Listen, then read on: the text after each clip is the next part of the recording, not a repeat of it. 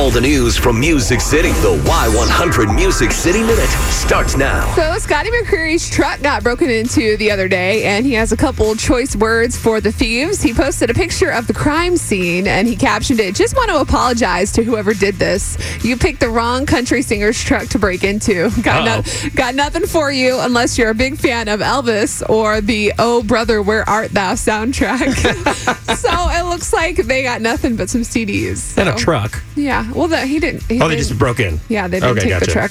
Um, but you can check out the photo on our Facebook page. Cody Johnson's Ain't Nothing to It is his first number one album. He says it's something he's worked for his whole life. He's very honored. And of course, he credits that to the songs on the album. The fact of the matter is, the reason we got the songs pitched to us that we did is because we were telling people if you can't get a song cut because it's quote unquote too country, send it to us and we're going to cut it. We don't have we don't have a mold to fit in. And I think that attitude of just for the sake of the song over anything else really is what wound up getting us as much attention as we've gotten on this thing. And the songs on the album, they are so country. Very good. it's so good. Obviously, he's happy about it. He says, I've worked my, for this my whole life. I can't put into words what this means for me, my family, my band, my management, and our fans. 10 years of working hard. So, congrats to Cody Johnson. And do you remember pop singer Colbie Caillat? Do I? She had a hit song called Bubbly back in 2009. Starts in my toes, makes me crinkle my nose.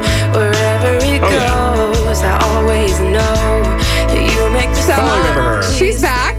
Uh, she formed a country band like everybody else on the planet. Uh, including the guy from what Backstreet Boys. Get out of here The with that. band is called Gone West. It's a four person group that includes her fiance, Justin Young, plus her longtime musical collaborator, Jason Reeves, and his wife named Nellie Joy. Their first single is out now. It's also called Gone West, and it kind of has like a Mumford and Sons vibe.